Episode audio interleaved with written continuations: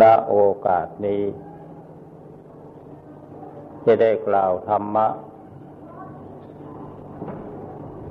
อันเป็นคำสอนของสมเด็จพระสัมมาสัมพุทธเจ้า เพื่อเป็นเครื่องประดับความรู้ และเป็นแนวคิดของบรรดาท่านผู้ฟังทั้งหลาย แต่ความจริง เรื่องของธรรมะนั้น ท่านทั้งหลายก็ได้ยินได้ฟัง และได้ศึกษามามากต่อมากแล้ว การศึกษาธรรมะ ตามแนวทางแห่งพระพุทธศาสนาเรามุ่งที่จะ ศึกษาให้รู้สภาพความเป็นจริงของสิ่งทั้งปวง ศาสนาพุทธคำสอนของพระพุทธเจ้า เป็นเรื่องของความจริงของสภาวะธรรม เพื่อจะทำความเข้าใจกับท่านผู้ฟัง อาตมาขอจะจะอาจจะขอแบ่งคำสอน หรือคำที่เรียกว่าธรรมะนั้นออกเป็นสองประเภทก่อน ธรรมะที่เราถือว่าเป็นคำสอนของสมเด็จพระสัมมาสัมพุทธเจ้า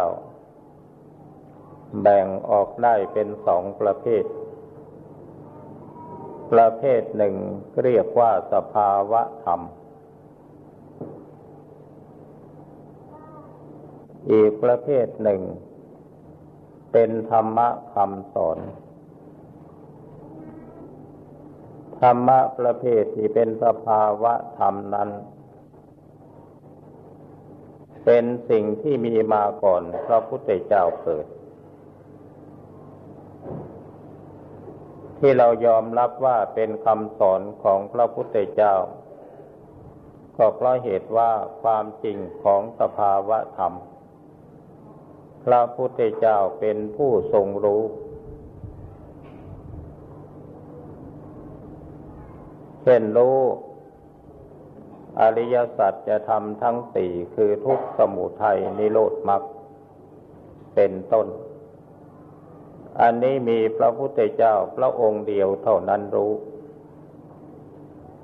คนอื่นถึงแม้ว่าจะมีส่วนรู้อยู่บ้าง แต่ก็ยังไม่รู้เหตุรู้ผล และรู้ไม่ซึ้งเหมือนพระพุทธเจ้า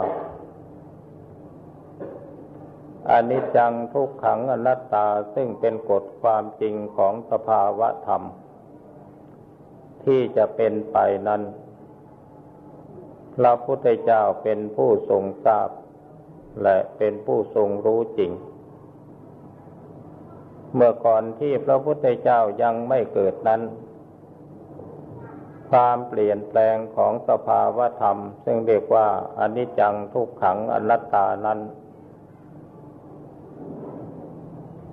เขาก็มีการเปลี่ยนแปลงมาก่อนแล้ว แต่ถึงจะมีผู้รู้อยู่บ้าง แต่ก็ยังไม่ละเอียด ยังรู้ไม่ถึงแก่น แต่เมื่อพระพุทธเจ้ามารู้แจ้งเห็นจริงแล้ว จึงเอาแก่นแท้แห่งอนิจจังทุกขังอนัตตา ออกมาแสดงตีแผ่ให้ชาวโลกได้รู้ข้อเท็จจริง ทีนี้คำว่าสภาวะธรรม หมายถึงอะไรบ้าง เราทุกคนมีสภาวะธรรม ที่เราถือว่าเป็นสมบัติของเรา มีประจำตัวกันอยู่ทุกคน สภาวะธรรมอันนั้นคืออะไร คือกายกับใจ กายกับใจนี่แหละคือสภาวะธรรม นอกจากกายกับใจจะเป็นสภาวะธรรมแล้ว สถานการณ์และสิ่งแวดล้อมทั้งหลายที่เราประสบอยู่ทุกเวลาอันนั้นก็คือสภาวะธรรม แม้แต่วิชาความรู้ที่เราเรียนมา จะเป็นแขนงไหนศาสตร์ไหนก็ตาม สิ่งเหล่านั้นก็คือสภาวะธรรมทั้งสิ้น นี่แหละคือสภาวะธรรม อันเป็นสิ่งที่พระพุทธเจ้ารู้แจ้งเห็นจริงมา โดยเฉพาะอย่างยิ่งสภาวะธรรมอันเป็นของของเราคือกายกับใจนี่ นอกจากพระพุทธเจ้าจะทรงทรงรู้ความเป็นจริงของมันแล้ว ก็ยังสามารถที่จะทรงทราบว่าสภาวะธรรมนี้มันเกิดมาเพราะอาศัยอะไรเป็นเหตุ คนที่เกิดมาเป็นคนนี่อาศัยอะไรเป็นเหตุให้เกิดมาเป็นคน อันนี้พระพุทธเจ้าก็ทราบ เหตุที่ทำให้คนต้องเกิดมาเป็นคน ก็เพราะอาศัยว่าคน พยายามรักษาศีลห้า รักษากรรมบทสิบเมื่อใครทำให้บริสุทธิ์บริบูรณ์ดี ผู้นั้นมีคติอันเที่ยงแท้จะต้องเกิดมาเป็นคน อันนี้พระพุทธเจ้าก็ทรงทราบ เมื่อก่อนพระพุทธเจ้ายังไม่เกิดยังไม่มีใครเทศ โดยเฉพาะอย่างยิ่ง ความแก่ ความเกิด ความแก่ ความเจ็บ ความตาย พระพุทธเจ้าก็สอนให้เราพิจารณาให้รู้ซึ่งเห็นจริง ตามความเป็นจริงของมัน บางท่านอาจจะคิดว่า ความแก่ความเจ็บและความตาย ใครๆเขาก็รู้กันอยู่ ว่าทุกคนเกิดมาแล้วต้องแก่ต้องเจ็บต้องตาย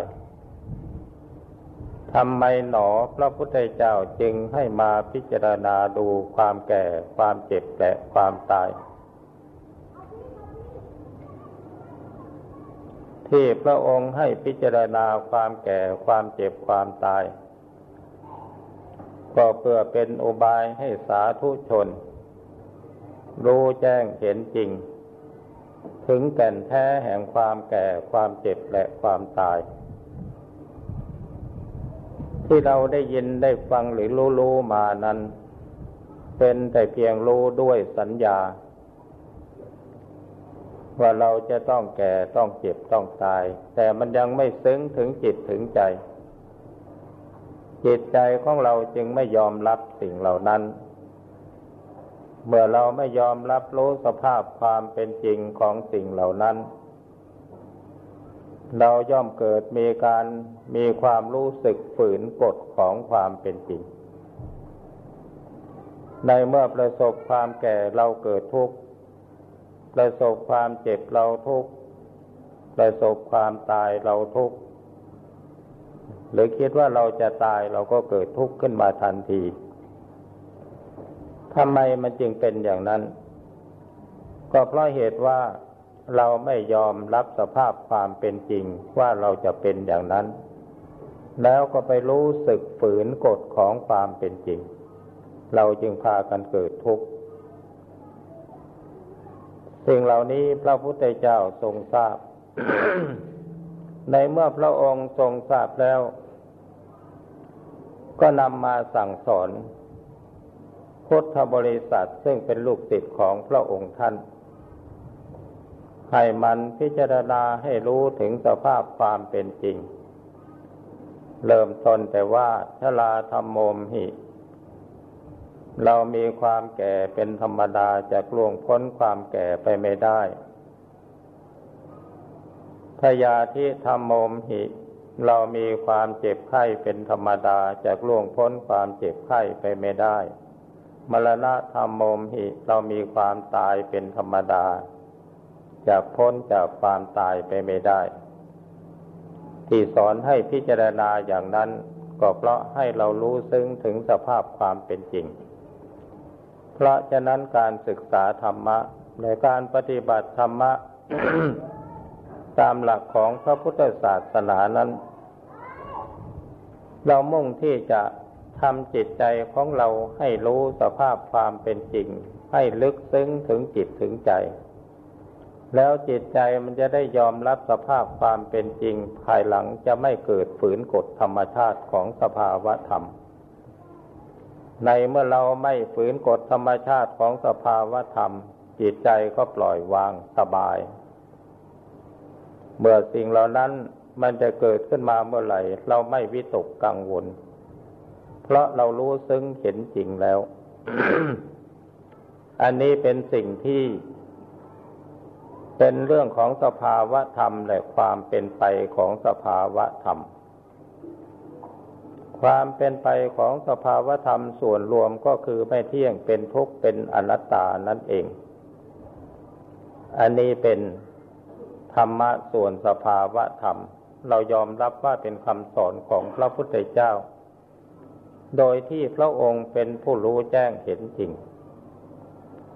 และอีกอันหนึ่งนั้นคือธรรมะคำสอน เมื่อพูดถึงธรรมะคือคำสอน ก็หมายถึงศีลสมาธิปัญญานั่นเอง วันนี้พุทธบริษัททั้งหลาย มีความสนใจในการปฏิบัติธรรมในทางด้านจิต การปฏิบัติธรรมในทางด้านจิตนั้น เราจะต้องเริ่มต้นด้วยทำตนเป็นผู้มีศีล ศีลนี่เป็นสิ่งสำคัญ เป็นคุณธรรมอันเป็นภาคพื้นเป็นการปรับ กายวาจาและใจให้อยู่ในสภาพปกติ โดยเฉพาะอย่างยิ่งศีลห้าอันเป็นศีลที่คารวะโดยทั่วๆไปจะพึงสมาทานปฏิบัติ เป็นศีลซึ่งเป็นหลักใหญ่และเป็นศีลที่สำคัญ ศีลสิบศีลแปดศีลสิบศีลสองร้อยยี่สิบเจ็ดก็รวมลงอยู่ในศีลห้าข้อ จะเป็นผู้ใดก็ตาม ในเมื่อเมื่อมาตั้งใจที่จะสมาทานรักษาศีลห้าข้อ เมื่อทำศีลห้าให้บริสุทธิ์แล้ว และตั้งใจทำสมาธิภาวนา ก็สามารถที่จะทำจิตให้มีความสงบรู้ซึ้งเห็นจริงในสภาวะธรรมตามความเป็นจริง ไม่เฉพาะแต่เท่านั้นยังสามารถให้บรรลุมรรคผลนิพพานได้ ยกตัวอย่างเช่น อุบาสกอุบาสิกาในอดีต สมัยพระพุทธเจ้ายังทรงพระชนอยู่ก็มีหลายท่าน เช่นพระนางพิสาขามหาอุบาสิกา ท่านอนาถบินดิกัตอาติอิกะมหาเศรษฐี ท่านก็เป็นผู้ครองเย้าครองเรือน แล้วก็มีศีลเพียงห้าข้อเท่านั้น และท่านปฏิบัติธรรมก็ได้บรรลุพระโสดาบัน คนในสมัยปัจจุบันนี้มีแต่เพียงแค่ศีลห้าก็ยังถือว่าเราน้อยหน้าน้อยหน้าต่ำตา ศีลของเราไม่มาก บางท่านก็สงสัยว่ามีศีลห้าไม่สามารถที่จะปฏิบัติให้บรรลุมรรคผลนิพพานได้ อันนี้เป็นการเข้าใจผิด ความจริงศีลห้าข้อนี้ มันเป็นศีลที่กำจัดบาปกรรม หรือเป็นการตัดผลเพิ่มของบาปกรรม ที่เราจะพึงทำด้วยกายวาจา เช่นอย่างปานาติบาตการเว้นจากการฆ่าสัตว์ อธินาทานเว้นจากการหยิบสิ่งของที่เขาไม่อนุญาต กาเมสุมิฉาจารเว้นจากการประพฤติผิดในกาม โมสาวาทพูดเท็จ สุราดื่มของมึนเมาถ้าใครสมทานรักษาศีลห้าข้อนี้ให้บริสุทธิ์บริบูรณ์แล้ว ได้ชื่อว่าเป็นการตัดผลเพิ่มของบาป บาปกรรมที่เราทำที่จะต้องไปเสวยผลคือไปตกนรก หรือไปทรมานในสถานที่หาความเจริญมีได้นั้น มีแต่การละเมิดศีลห้าข้อเท่านั้น ส่วนอื่นซึ่งเราทำลงไป แม้จะเป็นบาปอยู่บ้าง ก็เป็นแต่เพียงความมัวหมองภายในจิตใจเท่านั้น แต่ถ้าใครมีศีลห้าบริสุทธิ์บริบูรณ์ มีหวังที่จะทำสมาธิ ปฏิบัติธรรมรู้ธรรมเห็นธรรม รู้แจ้งเห็นจริงในสภาวะธรรมได้ เพราะฉะนั้นผู้ที่ไม่สามารถที่จะมีศีลมากๆขึ้นไปกว่านั้น ก็อย่าพึงทำความน้อยอกน้อยใจว่าศีลเราน้อยเหลือเกินมันจะไม่ถึงพระนิพพาน อันนั้นเป็นการเข้าใจผิด ก่อนที่จะเราก่อนที่เราจะเพิ่มศีลของตัวเองให้มันมากมากขึ้นไปนั้น เราจะต้องพิจารณาถึงสมรรถภาพของตัวเองว่าเราสามารถจะรักษาศีลมาก ๆ ได้หรือไม่ ถ้าเรายังไม่มีสมรรถภาพพอที่จะรักษาศีลมาก ๆ ได้ เราก็ให้มั่นคงแต่เพียงในศีลห้าเท่านั้น ทีนี้ฆราวาสโดยทั่วไป มีแต่เพียงศีลห้า เว้นจากการฆ่าสัตว์รักทรัพย์ประพฤติผิดในกามุสาวาทแต่เล็กเว้นการเสพสุรา เรายังประดับตกแต่งด้วยระเบียบของหอมเครื่องย้อมเครื่องทาได้ ดูการดูหนังดูละครหรือประโคมขับดนตรีอะไรต่างๆก็ได้ นอนบนที่นอนที่สูงที่ใหญ่ก็ได้ไม่ผิดศีล แต่ถ้าเราไปเพิ่มขึ้น เพิ่มข้อวิกาละโพเข้าไป แต่ว่าอดข้าวเย็นไม่ได้ เพิ่มข้อมาลาเข้าไป แต่ว่าเว้นจากการประดับตกแต่งไม่ได้ เพิ่มข้อนัจคีเข้าไป แต่เว้นจากการดูฟ้อนลำขับร้องประโคมดนตรีไม่ได้เทนเว้นข้ออุจจาเข้าไป แต่ก็ยังพอใจตอนในที่นอนที่สูงที่ใหญ่ เราก็รักษาไม่ได้ เป็นการหาเรื่องเพิ่มบาปให้แก่ตนเองโดยไม่มีเหตุผล เพราะฉะนั้นการที่จะตั้งใจรักษาศีลให้มาก ๆนั้น ต้องดูสมรรถภาพของตัวเอง เมื่อเรามีศีลห้าบริสุทธิ์บริบูรณ์แล้วตั้งใจทำสมาธิบำเพ็ญเพียรภาวนาไป เมื่อเราภาวนาเป็นแล้วศีลมันจะเพิ่มขึ้นเอง ไม่เฉพาะแต่ศีลแปดศีลสิบเท่านั้น เมื่อมีศีลห้ามีสมาธิมีปัญญา รู้แจ้งเห็นจริงในสภาวะธรรม ความเป็นของตัวเองซึ่งมันเกิดขึ้นในจิตนั่นแหละ ความที่จิตสงบเป็นสมาธิ ความที่มีปัญญารู้แจ้งเห็นจริงในสภาวะธรรม สามารถทำจิตให้อยู่ในสภาพปกติได้นั่นแหละ มันจะเป็นอุบายเพิ่มศีลขึ้นไปอย่าว่าแต่เพียงสองร้อยี่สิบเจ็ดข้อ ต่อให้หมื่นข้อแสนข้อมันก็เพิ่มได้ ถ้าพื้นฐานของจิตใจดีแล้ว เพราะฉะนั้นใครจะปฏิบัติธรรม จะขยบฐานะของการปฏิบัติของตนเองให้สูงยิ่งขึ้นไปเพียงใดแค่ไหน ก็ขอให้พิจารณาดูสมรรถภาพของตัวเอง อย่าไปทำอย่างงมงายทำอย่างมีเหตุมีผล เช่นเขาว่ารักษาอุโบสถได้บุญมาก แต่ในเมื่อเราไปรักษาอุโบสถอดข้าวเย็น เราได้รับทุกขเวทนา อย่างในสมัยที่อาตมาเป็นพระเล็กเนนน้อยอยู่กับท่านอาจารย์เสาแล้วก็ไปพอใจไปติดใจในคำว่าการอดข้าว บางทีก็ชวนกันอดข้าวสามวันห้าวันเจ็ดวัน บางทีก็อดกันกระทั่งถึงเก้าวันก็มี แต่เมื่ออดลงไปแล้ว ผลที่ได้รับ มันก็ไม่ได้รับผลเท่าที่ควร การอดเนี่ยทำให้เราเกิดความเพลียความหิว ในเมื่อร่างกายมันเกิดความหิวไม่ได้อาหารบำรุง มันก็อ่อนเพลีย ในเมื่อความอ่อนเพลียเกิดขึ้นเราก็ไม่สามารถที่จะปฏิบัติธรรมได้อย่างเต็มที่ แทนที่มันจะได้ผลดีก็เลยขาดทุน ดีไม่ดีทำให้เกิดโรคทางกายโรคกระเพาะโรคลำไส้ต้องทนทุกข์ทรมานพยาบาลรักษากันไปเป็นเวลานานๆกว่าจะหาย เพราะฉะนั้นสิ่งใดที่เราจะทำลงไป ที่เราถือว่าเป็นข้อปฏิบัติดีปฏิบัติชอบหรือปฏิบัติจริง เราอย่าปฏิบัติกันอย่างงมงายทำให้มันมีเหตุมีผล พิจารณาดูสมรรถภาพของร่างกายและจิตใจของตัวเองว่าจะมีความสามารถเพียงใดหรือไม่ อันนี้อาตมาขอให้คติเอาไว้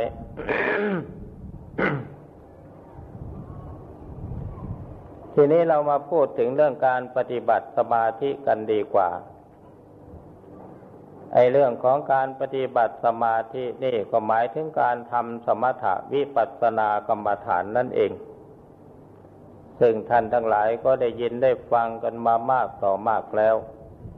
แต่ในบางครั้งบางคราวเราอาจจะมีความสงสัยว่าเราจะปฏิบัติอย่างไหนแบบใด จึงจะได้ผลดี บางท่านก็เคยไปถามว่าหลวงพ่ออยากจะปฏิบัติให้มันได้ผลเร็วที่สุดจะทำอย่างไร มีอุบายวิธีใดบ้างที่จะทำให้ปฏิบัติได้ผลเร็ว อาตมาก็บอกว่ามันไม่มีแล้วในโลกนี้ วิธีที่จะปฏิบัติให้ได้ผลเร็วกันจริง ๆ ก็อยู่ที่การตั้งใจทำจริง ทำลงไปโดยปราศจากความลังเลสงสัยใด ๆ ทั้งสิ้น ยกตัวอย่าง เช่นอาจท่านอาจจะไปศึกษาวิธีปฏิบัติกรรมฐานจากสำนักของท่านผู้ใดผู้หนึ่ง เช่นท่านสอนให้ภาวนายกหนอพองหนอ เราก็ปักใจมั่นลงไปว่าเราจะปฏิบัติอย่างจริงจัง เรียนจากหลวงพ่อวัดปากน้ำสัมมาอรหัง ก็ตั้งใจให้มันจริงจังลงไปว่าเราจะปิดว่าจะปฏิบัติตามแบบฉบับของท่าน ถ้าอย่างสมมติว่าไปเรียนจากท่านอาจารย์เสาอาจารย์มั่น ท่านสอนให้ภาวนาพุทโธ ก็ตั้งใจให้มันมั่นลงไปว่าเราจะภาวนาพุทโธข้อสำคัญมันก็อยู่ที่ตรงนี้อยู่ที่ตรงการทำจริง เอาต่างว่าสมมติว่าท่านจะบริกรรมภาวนาอันใดก็ตาม หากท่านจะตั้งใจให้มันแน่วแน่ลงไปว่า เราจะทำเราจะนั่งสมาธิให้ได้วันละสี่ครั้งหรือสามครั้งก็ตาม แต่ละครั้งจะทำสมาธิให้มันได้ครั้งละหนึ่งชั่วโมง แล้วก็ตั้งใจทำให้มันได้จริงจังลงไป แล้วผลมันจะเกิดขึ้นมาเอง แต่ที่เราปฏิบัติแล้วเราไม่ค่อยจะได้ผลเท่าที่ควรนั้น เพราะเราไม่สามารถที่จะตัดความกังวลสงสัย ในระเบียบวิธีการที่ปฏิบัตินั้น ๆ เพราะวันนี้มาฟังเทศที่วัดนี้ หลวงพ่อวัดป่าสารวันอาจจะแสดงว่าให้ภาวนาพุทโธ แต่ถ้าเผื่อพรุ่งนี้ไปฟังเทศวัดมหาธาตุ อาจารย์ใหญ่วิปัสนาท่านอาจจะสอนให้ภาวนาว่ายุบหนอพองหนอ วันหลังไปวัดปากน้ำหลวงพ่อวัดปากน้ำอาจจะสอนให้สัมมาอรหัง แล้วเราก็จะเกิดความสงสัย เอ๊ะทำไมพระสอนไม่เหมือนกัน ถ้าเกิดความสงสัยขึ้นมาอย่างนี้ใจของเรามันก็ลังเล ในเมื่อลังเลลงไปแล้ว เราก็ไม่อาจที่จะจับ หลักอันใดมาเป็นข้อปฏิบัติของเราอย่างจริงจัง นี่คือคืออุปสรรคสิ่งที่เป็นอุปสรรคแก่การปฏิบัติ เพราะฉะนั้นมีทางเดียวอยู่ตรงที่ว่าท่านจะปฏิบัติแบบไหนอย่างไรก็ตาม ขอให้ท่านตั้งใจให้มั่นคงลงไป ว่าเราจะยึดแบบนี้แหละเป็นเครื่องปฏิบัติ เพราะเหตุว่าคำบริกรรมภาวนาทุกอย่างนั้น เป็นแต่เพียงอุบายที่จะทำฝึกหัดจิตให้มันติดอยู่กับสิ่งที่เรานึกบริกรรมภาวนาอยู่เท่านั้น เป็นอุบายเพื่อจะให้พลาดความรู้สึกนึกคิดที่เราส่งกระแสจิตฟุ้งซ่านไปตามอารมณ์ต่างๆ แล้วให้มารวมอยู่กับคำบริกรรมภาวนาเพียงคำเดียวเป็นเบื้องต้นก่อน จุดมุ่งหมายมีอยู่เพียงแค่นี้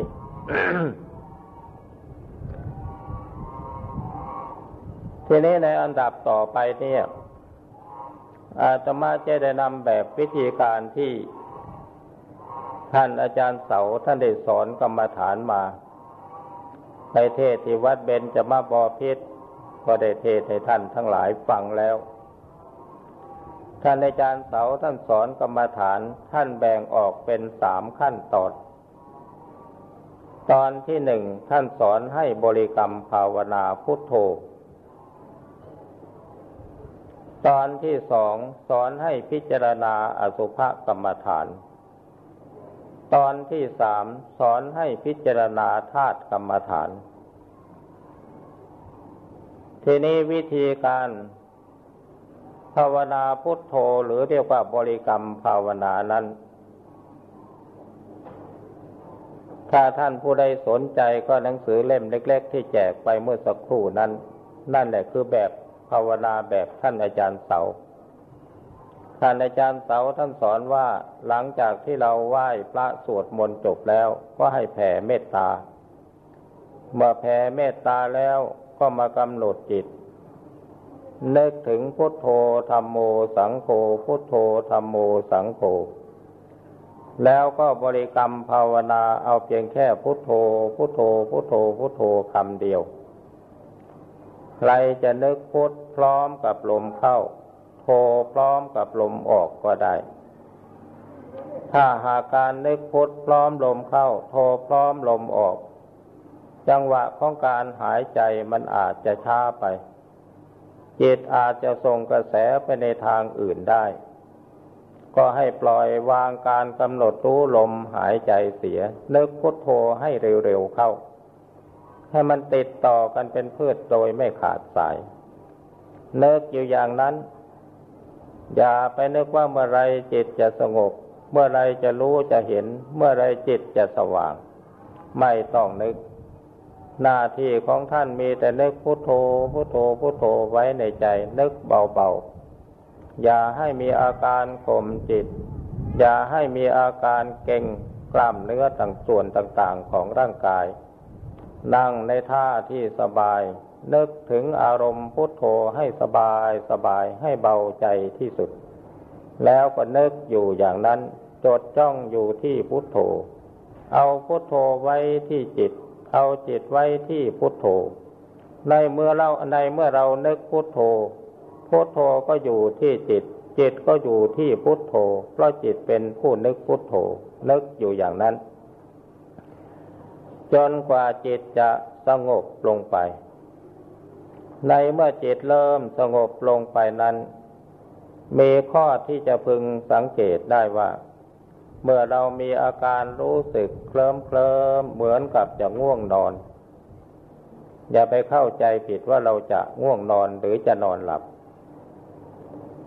ให้บริกรรมภาวนาพุทโธเข้า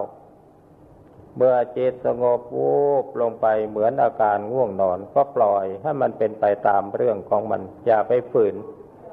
ในในตอนนี้นักภาวนาทั้งหลาย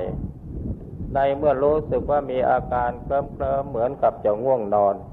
แล้วก็มีอาการวูบลงไปแล้วก็ตกใจ เกิดเอะใจขึ้นมา แล้วก็มาตั้งต้นใหม่ จิตก็เลยไม่สงบอีกสักทีเพราะเราไปตกใจเสียก่อน ในขณะที่เราบริกรรมภาวนาอยู่นั้น อะไรจะเกิดขึ้นก็ตาม ให้เรากำหนดรู้ลงที่จิต และบริกรรมภาวนาพุทโธลงที่จิต เมื่อจิตของเราสงบเคลิ้มลงไป แล้วก็สว่างขึ้นมา แต่ถ้ามันจะนอนหลับมันก็หลับมืดไปเลย ไม่มีความรู้สึกภายใน อันนี้ระยะเบื้องต้นของจิตที่เป็นจากการบริกรรมภาวนา ทีนี้ในอันดับต่อไป เมื่อจิตของเราสงบปุ๊บลงไปนิ่ง สว่างขึ้นมาแล้ว ในตอนนี้ถ้าว่าจิตของเราไปนิ่งสว่างอยู่เฉยๆเราจะทำอย่างไร ท่านอาจารย์เสาท่านสอนให้กำหนดรู้อยู่ตรงที่จิตสว่างกำหนดรู้เฉยอยู่ จนกว่าจิตจะสงบละเอียดลงไป เป็นลำดับลำดับลงไป ถ้าหากว่าในตอนนี้จิตของเราเกิดมารู้ลมหายใจขึ้นมาภายใน ท่านอาจารย์เสาสอนให้กำหนดรู้ลมหายใจเฉยอยู่ เราจะดูลมหายใจออกเข้าออกเข้าออกเข้าอยู่อย่างนั้น เพียงแต่ดูอยู่เฉยๆ อย่าไปทักไปท้วงหรือไปเอะใจใด ๆ ทั้งนั้น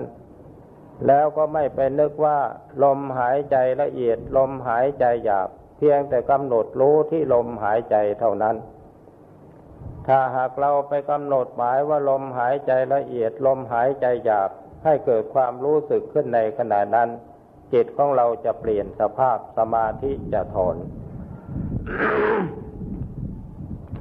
ดังนั้นจึงให้กำหนดดูลมหายใจอยู่เฉยๆ ในตอนนี้ถ้าหากว่าจิตของเราสงบสว่างลงไปแล้ว จิตดวงใดวิ่งเข้ามาดูลมหายใจ ก็จะรู้อยู่ที่ลมหายใจเท่านั้น เมื่อจิตรู้อยู่ที่ลมหายใจออกเข้าออกเข้าออกเข้าอยู่อย่างนั้น เราก็ดูอยู่อย่างนั้นแหละ เอาลมหายใจเป็นเครื่องรู้ของจิต เอาลมหายใจเป็นเครื่องระลึกของสติ แล้วในที่สุดจิตของเราจะสงบละเอียดยิ่งลงไป เมื่อจิตสงบละเอียดยิ่งลงไป ลมหายใจที่มองเห็นอยู่ก็ละเอียดยิ่งลงไปเป็นลำดับลำดับ จนกระทั่งลมหายใจก็หายขาดไป แล้วความรู้สึกว่ามีกายก็หายไป ในตอนนี้จิตจะไปสงบนิ่งสว่างอยู่เฉยๆ พียงแต่สงบนิ่งสว่างอยู่เท่านั้น ในตอนนี้จิตจะไม่มีความรู้ความคิดอะไรเกิดขึ้น ความรู้ว่ามีกายก็ไม่มี ความรู้ว่ามีลมหายใจก็ไม่มี ในตอนนี้จิตมีแต่จิตดวงเดียวล้วนๆนิ่งสงบสว่างอยู่เท่านั้น อันนี้จิตสงบละเอียดลงไปถึงขั้นอัปปนาสมาธิ แต่อัปปนาสมาธิในตอนนี้ยังใช้การอะไรไม่ได้ แต่เราจำเป็นที่จะต้องทำให้มันถึงอัปปนาสมาธิขั้นนี้ทำบ่อยๆ จิตสงบถึงขั้นนี้บ่อยๆเข้า จะเป็นเหตุให้เรารู้สภาพความเป็นจริงของจิตตั้งเดิมของเราว่ามันเป็นอย่างไร เมื่อก่อนนี้เราเห็นแต่จิตของเราว้าวุ่นอยู่กับอารมณ์ต่างๆ เมื่อบริกรรมภาวนาทำจิตให้สงบนิ่งลงเป็นอัปปนาสมาธิ จิตปราศจากอารมณ์ ไม่มีความรู้สึกนึกคิดใด ๆ ทั้งนั้น มีแต่ความสงบนิ่งสว่างอยู่ เราก็รู้สภาพความจริงของจิตดั้งเดิมมันเป็นอย่างนี้ ในจุดนี้ท่านเรียกว่าประพัสละมิทางพิกเวจิตตัง เดิมจิตของเราเป็นธรรมชาติประพัดสอน เป็นจิตที่สงบสว่างสะอาด แต่ยังไม่บริสุทธิ์เพียงพอ เพราะเชื้อกิเลสมันหดเข้าไปอยู่ในเบ้าของจิต อยู่ในส่วนลึกของจิตมันยังไม่แสดงออกมา จิตในตอนนี้สติสัมปชัญญะยังไม่สมบูรณ์ เพียงแต่พอสงบแล้วก็ทรงตัวอยู่ในความสงบชั่วขณะหนึ่งเท่านั้น ท่านเรียกจิตตอนนี้ว่าปฐมมจิตปฐมสมาธิปฐมวิญญาณ มโนธาตุมีลักษณะเหมือนลูกไก่ที่อยู่ในฟองไข่เรียกว่าอยู่เฉยๆ นิ่งๆ อยู่เฉยๆทำอะไรยังไม่ได้ในตอนนี้ แต่ก็เป็นเหตุให้เรารู้สภาพความเป็นจริงของจิตตั้งเดิมของเรา อันนี้คือผลซึ่งเกิดขึ้นจากการบริกรรมภาวนาในขั้นต้น ทีนี้เมื่อเราทำจิตให้สงบนิ่งเป็นสมาธิอย่างนี้บ่อยๆเข้า มันก็ทำให้เรามีความชำนิชำนาญ ในตอนต้นจิตของเราบริกรรมภาวนาแล้วมันอาจจะสงบวูบลงไปถึงจุดนิ่ง เรากำหนดรู้แต่เบื้องต้น แต่ในท่ามกลางเราไม่รู้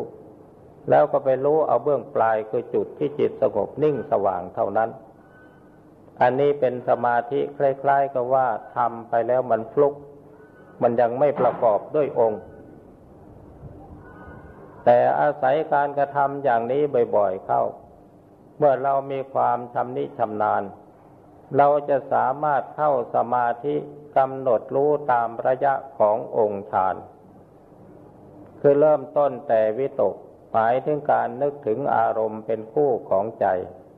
วิจารจิตกับอารมณ์เคล้าคลึงเป็นเนื้อเดียวกันแล้วเกิดสงบสว่างขึ้น ในอันดับต่อไปก็เกิดมีปีติมีความสุข เมื่อจิตมีปีติมีความสุข จิตก็มีความสงบ ในเมื่อสงบลงไปก็นิ่งเป็นเอกัคตา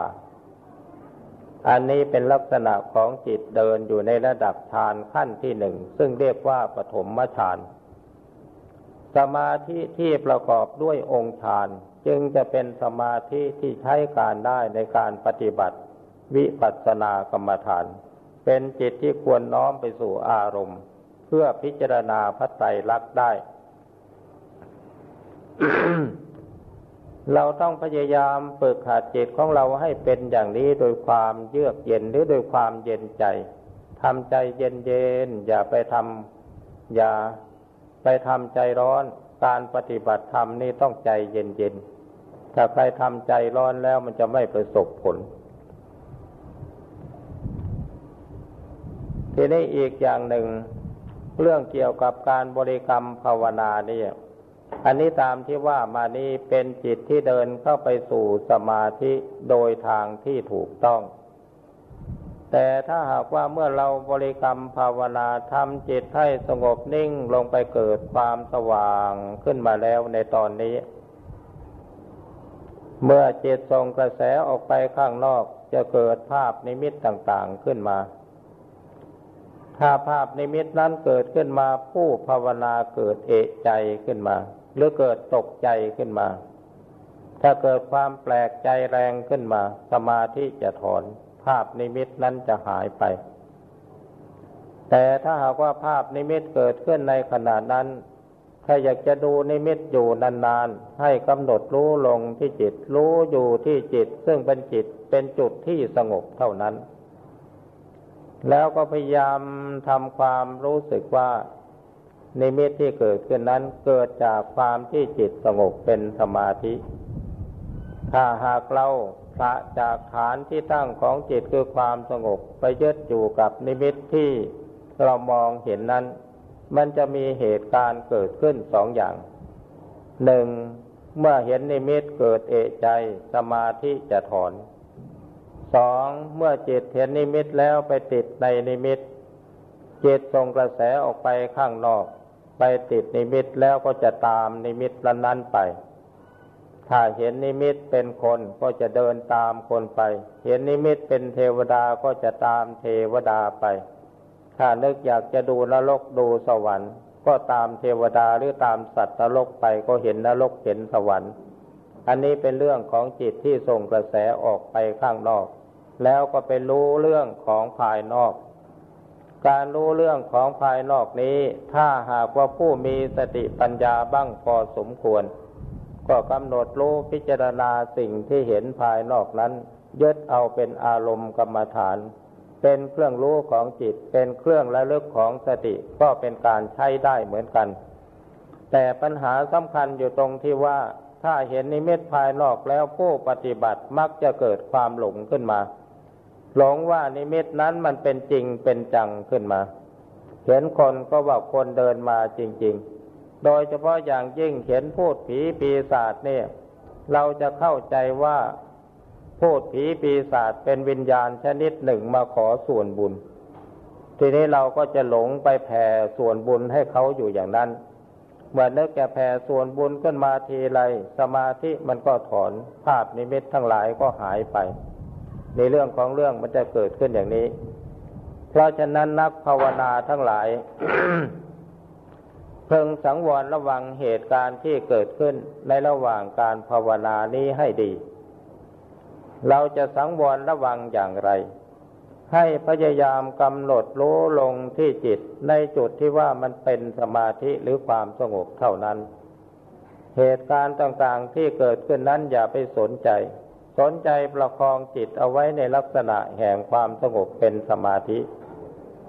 ในเมื่อเราสามารถประคองจิตให้สงบในลักษณะที่เป็นสมาธิอยู่ได้ตลอดการภาพนิมิตต่างๆ ที่มองเห็นนั้นก็จะปรากฏให้เราได้ดูอยู่ดานาน แล้วบางทีอาจจะเป็นอุบายให้เรารู้ธรรมเห็นธรรมขึ้นมาก็ได้ อันนี้ขอเตือนบรรดาท่านท่านทั้งหลายพึงทำความเข้าใจเอาไว้ ทีนี้สำหรับการบริกรรมภาวนานั้น บางครั้งก็ได้เคยได้เคยกล่าวแล้วว่า บริกรรมภาวนาทุกอย่างที่เรานึกอยู่ในคำคำเดียวนั้น สามารถทำจิตให้สงบนิ่งลงไปเพียงแค่อุปจารสมาธิ จะขอยกอนุสติสิบขึ้นมากล่าว อนุสติสิบข้อตั้งแต่พุทธานุสติ จนไปถึงข้อที่แปดใครจะบริกรรมภาวนาอย่างไร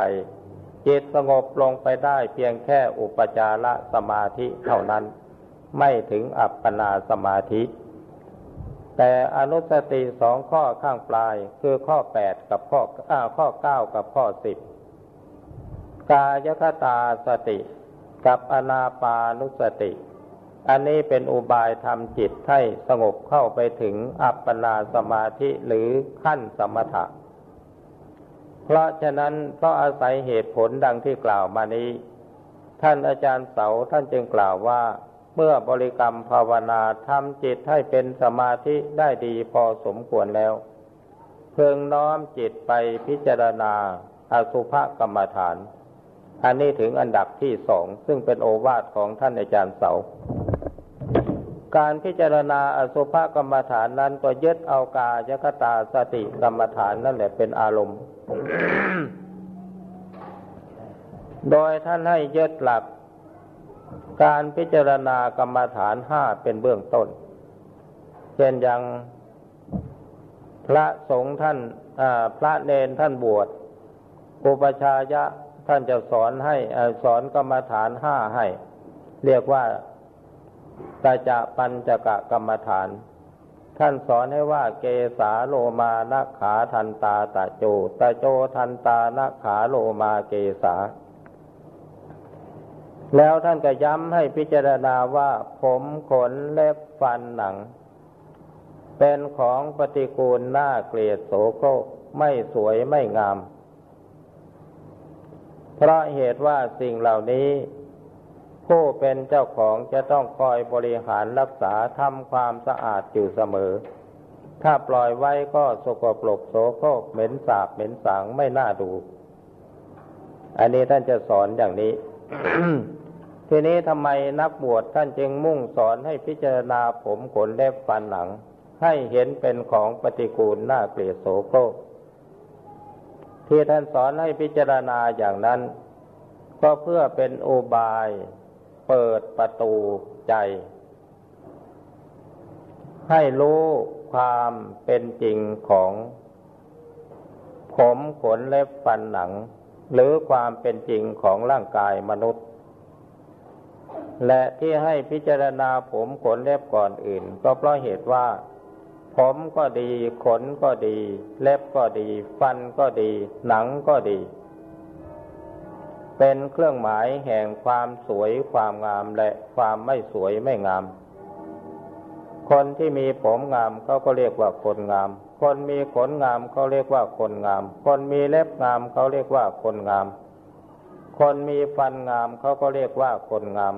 คนมีผิวหนังเกลี้ยงเกลาสะอาดเขาก็เรียกว่าคนงาม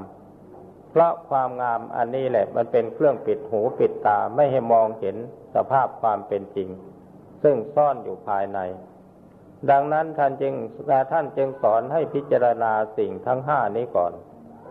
โดยพิจารณาน้อมไปในแง่ที่เป็นอสุภกรรมฐาน คือเป็นของไม่งามน่าเกลียดโสโครกแม้ยังมีชีวิตอยู่ก็ยังเป็นของปฏิกูลน่าเกลียดโสโครก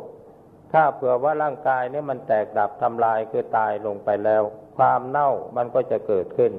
ความปฏิกูลน่าเกลียดโสโครกมันก็ยิ่งจะปรากฏชัดท่านให้พิจารณากลับไปกลับมาอยู่อย่างนั้น จนกระทั่งจิตสงบลงไปเป็นสมาธิ เกิดนิมิตมองเห็นสิ่งทั้งห้านี้ว่าเป็นของปฏิกูลน่าเกลียดโสโครกจริง ๆ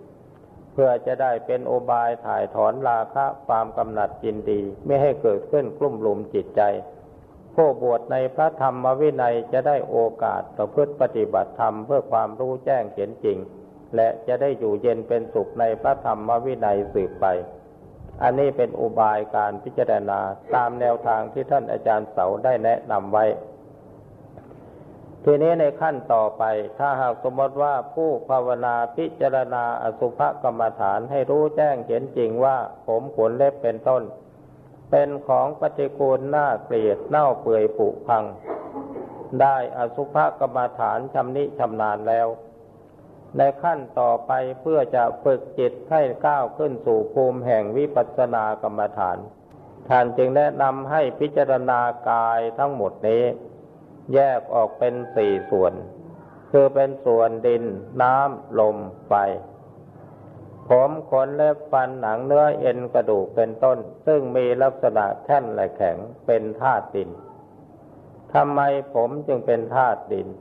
ก็เพราะว่าเมื่อผมสลายตัวลงไปแล้วจะต้องกลายเป็นดิน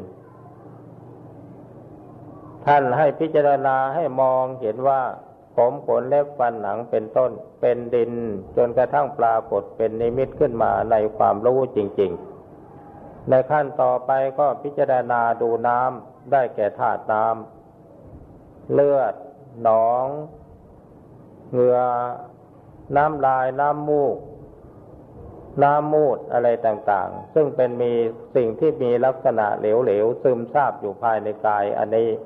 ท่านเรียกว่าธาตุน้ำก็พิจารณาให้มันเห็นว่าเป็นน้ำจริง ๆ ความอบอุ่นหรือความร้อนที่มีอยู่ในกายนี้เป็นธาตุไฟทีนี้ลมธาตุลมคือลมขึ้นพัดขึ้นเบื้องบนลมลงเบื้องล่าง ลมหายใจเข้าออกเป็นต้นเป็นธาตุลม ถ้าไล่พิจารณาให้เห็นซึ้งลงไปว่าธาตุสี่นี้ประร่างกายนี้ประกอบไปด้วยธาตุสี่ดินน้ำลมไฟประชุมกันเข้า ไม่ใช่สัตว์บุคคลตัวตนเราเขา เป็นแต่เพียงธาตุสี่ประชุมกันอยู่ แล้วมีปฏิสนธิวิญญาณเข้ามายึดครอง โดยถือว่าเป็นตัวเป็นตนของตน อาศัยกิเลสตัณหามานะทิฏฐิยึดมั่นถือมั่นว่าเป็นตัวเป็นตน ในเมื่อได้พิจารณาว่าร่างกายนี้สักแต่ว่าเป็นธาตุสี่ดินน้ำลมไฟไม่ใช่สัตว์ ไม่ใช่บุคคล ไม่ใช่ตัว ไม่ใช่ตน ไม่ใช่เรา ไม่ใช่เขา มีแต่สิ่งที่ไม่มีตัวมีตนทั้งนั้น ก็เป็นแต่เพียงธาตุสี่ผู้ภาวนาก็จะได้ความรู้ในแง่อนัตตสัญญา เคยเห็นว่าร่างกายนี่เป็นอนัตตาไม่ใช่ตัวไม่ใช่ตน ในเมื่อพิจารณารู้ เรื่องของธาตุสี่โดยละเอียดดีแล้วจิตรู้ซึ้งลงไปจนกระทั่งมองเห็นนิมิตว่า ร่างกายทั้งหมดนี้เป็นแต่เพียงธาตุสี่ดินน้ำลมไฟอย่างจริงจังซึ้งลงไปในจิตในใจแล้ว จิตมันก็รู้ขึ้นมาเองว่า ทั้งหมดนี้ไม่ใช่ตัวไม่ใช่ตน เป็นแต่เพียงธาตุสี่เท่านั้น ในเมื่อจิตมารู้อนัตตาคือความไม่ใช่ตัวไม่ใช่ตนแล้ว ทำไมมันจะไม่ก้าวขึ้นสู่ภูมิแห่งวิปัสสนา ขอให้เราพิจารณาให้มันซึ้งลงไปเถอะว่า ให้รู้ซึ้งลงไปว่าร่างกายทั้งหมดนี้เพียงแต่เป็นธาตุสี่ดินน้ำลมไฟเท่านั้น ไม่มีสัตว์บุคคลตัวตนเราเขา เราก็จะสามารถรู้ว่าร่างกายนี้เป็นอนัตตา ซึ่งไปตรงกับคำบาลีว่าสัพเพธรรมาอนัตตา นี่แนวทางของท่านอาจารย์เสาท่านสอนให้พิจารณาและให้พิจารณาอย่างนี้ ซึ่งอาตมาได้นำมาเล่าสู่บรรดาท่านทั้งหลายฟัง และจะด้วยประการใดก็ตาม ถ้าท่านจะจะเป็นนักปฏิบัติธรรมกันจริงจังแล้ว อย่าได้ไปสงสัยในวิธีการแห่งการปฏิบัตินั้นครูบาอาจารย์องค์ใดสอนมาเป็นการถูกต้องทั้งหมด ขอว่าแต่ให้ท่านทำจริงเท่านั้น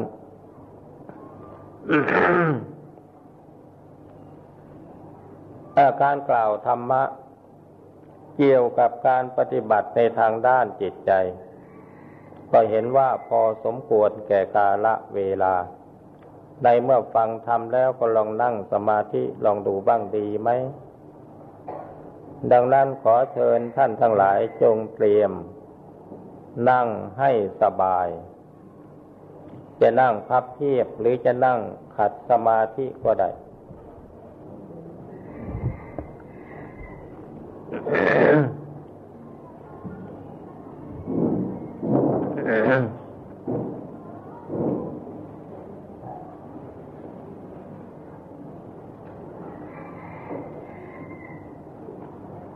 ขอให้ทุกท่าน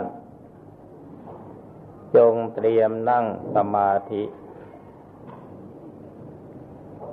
โดยตั้งใจทำความรู้สึกภายในจิตของตัวเองว่า ฉันจะตั้งใจทำสมาธิ ให้ดวงจิตของฉันเป็นสมาธิสติผวัง ฉันจะยึดเอา พุทธคุณบทว่าพุทโธ พุทโธ พุทโธ มาบริกรรมภาวนาเป็นคู่ของใจ เป็นเครื่องรู้ของจิต เป็นเครื่องระลึกของสติ แล้วก็นึกพุทพร้อมลมเข้าโทพร้อมลมออกกำหนดจดจ้องรู้อยู่ที่ลม กับคำว่าพุทโธ ให้มีความสัมพันธ์กัน ใครจะตั้งจิตเอาไว้ที่ปลายจมูกหรือที่ไหนก็ได้แล้วแต่ถนัด แต่ปัญหาสำคัญให้จิตรู้อยู่ที่ลมหายใจกับคำว่าพุทโธเข้าออกเข้าออกอยู่อย่างนั้น แต่หากว่าท่านบางท่านอาจจะบริกรรมภาวนาอย่างอื่น ก็ให้ยึดหลักการบริกรรมของตนเองนั่นแหละเป็นหลัก อย่ามาเปลี่ยนตามคำพูดของผู้พูด เมื่อท่านบริกรรมภาวนาอยู่ ก็ให้กำหนดรู้ลงที่จิตของตน เอาพุทโธมาเป็นคู่ของใจ เอาลมหายใจมาเป็นเครื่องรู้ของจิต เป็นเครื่องระลึกของสติ จดจ้องอยู่อย่างนั้น ถ้าหากท่านที่บริกรรมภาวนามาจิตเป็นสมาธิชำนิชำนาญ เพียงแต่นึกพุทโธธรรมโมสังโฆพอเป็นการไหว้ครู แล้วก็กำหนดรู้ลงที่จิตของตน ไม่ต้องบริกรรมภาวนาพุทโธต่อไปอีก เพราะเมื่อจิตสงบลงไปแล้ว จิตมีลักษณะสงบนิ่ง รู้ตื่นเบิกบาน เป็นกิริยาอาการของพระพุทธเกิดขึ้นภายในจิตของท่าน เมื่อจิตของท่านมีพระพุทธเกิดขึ้นภายในจิต เมื่อเห็นพระพุทธรู้พระพุทธแล้วก็รู้เห็นพระธรรม เมื่อรู้เห็นพระพุทธพระธรรมแล้วก็รู้เห็นพระสงฆ์ กิริยาของจิตที่สงบนิ่งตื่นรู้เบิกบานอยู่ เป็นกิริยาของพระพุทธเจ้า เมื่อจิตสามารถทรงไว้ซึ่งความรู้ตื่นเบิกบานให้ทรงอยู่ได้เป็นเวลานานๆอันนี้เป็นการทรงไว้ซึ่งเป็นกิริยาของพระธรรม เมื่อจิตสงบลงไปแล้วมีสติสังวรระวังรักษาอยู่ที่จิตโดยอัตโนมัติ อันนี้เป็นกิริยาของพระสงฆ์เกิดขึ้นในจิตของท่าน ท่านทำจิตให้เป็นสมาธิสงบนิ่งสว่างลงไปได้ณโอกาสใด โอกาสนั้นพระพุทธพระธรรมพระสงฆ์เกิดขึ้นในจิตของท่านแล้ว จิตของท่านถึงพระพุทธธรรมพระสงฆ์จิตของท่านพบพระพุทธธรรมพระสงฆ์แล้ว ให้ท่านกำหนดรู้อยู่ที่จิตอย่างเดียว อย่าไปนึกพุทโธอีก เพราะการนึกพุทโธอีกนั้นจะทำให้จิตของท่านเปลี่ยนสภาพแล้วจะถอนจากความเป็นสมาธิทันที เมื่อจิตสงบนิ่งสว่างลงไป กำหนดรู้อยู่ที่จิตสงบนิ่งสว่าง เมื่อจิตมีอาการไหวไปอย่างไรกำหนดรู้ตามจิตนั้นไป ไม่ต้องไปคิดอะไรเพิ่มเติมขึ้นมาอีก คอยสังเกตดูว่าจิตส่งกระแสไปหรือเคลื่อนที่ไปนั้น เคลื่อนไปด้วยความมีสติด้วยความสงบ หรือเคลื่อนไปด้วยความที่จิตถอนจากสมาธิแล้วก็ฟุ้งซ่านไป บางท่านอาจจะกำหนดไม่รู้ทันจิตของตนเอง เมื่อจิตสงบนิ่งลงไปแล้ว บางท่านก็เป็นนิ่งอยู่เพียงชั่วขณะหนึ่ง แล้วก็เกิดความรู้แปลกๆขึ้นมา ท่านที่รู้รู้ไม่ทัน หรือไม่รู้เท่าก็จะเข้าใจว่าจิตของตนเองฟุ้งซ่าน ลักษณะของจิตฟุ้งซ่านเราจะสังเกตได้ เมื่อจิตนึกถึงอารมณ์อันใดแล้ว มันทำให้จิตวุ่นวายเดือดร้อน อันนั้นเป็นลักษณะของจิตที่ฟุ้งซ่าน เมื่อจิตมีอารมณ์คือความคิดอันใดเกิดขึ้นทำให้จิตรู้ด้วยความสงบเยือกเย็นไม่ฟุ้งซ่าน ทำให้เกิดปีติเกิดความแจ่มในจิตเมื่อมีความรู้เกิดขึ้น หรือบางครั้งอาจจะทำให้เกิดปีติปราโมทขึ้นมาในขณะนั้น ในลักษณะอย่างนี้แม้จิตของท่านจะมีความคิดขึ้นมา เป็นกิริยาอาการของจิตที่เกิดภูมิความรู้ขึ้นมาในสมาธิ ทั้งสองอย่างนี้ขอให้ท่านพึงสังเกตให้ดี ถ้าท่านใช้ความสังเกตให้ดีแล้ว ท่านก็จะได้ความรู้เท่าเอาทันวาระของจิตที่มันเกิดขึ้น และรู้ลักษณะของจิตที่มันเกิดความรู้กับจิตเกิดความฟุ้งซ่านมันต่างกันอย่างไร อันนี้เป็นจุดสำคัญที่นักปฏิบัติจะพึงกำหนดรู้ เอาต่อไปนี้เลิกพูด ขอให้ทุกท่านจงตั้งใจทำความสงบจนกว่าจะถึงเวลาอันสมควร